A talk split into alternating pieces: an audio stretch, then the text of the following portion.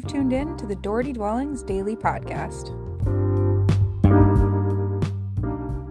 After considering multiple offers and being listed for only five days, my client has accepted an offer on their home.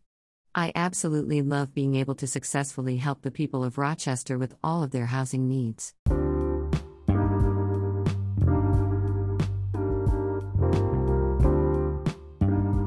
That was the Doherty Dwellings Daily Podcast. If you would like more expert real estate advice every day, make sure to subscribe to my channel and follow me at social at Doherty Dwellings. Thanks for listening. Bye.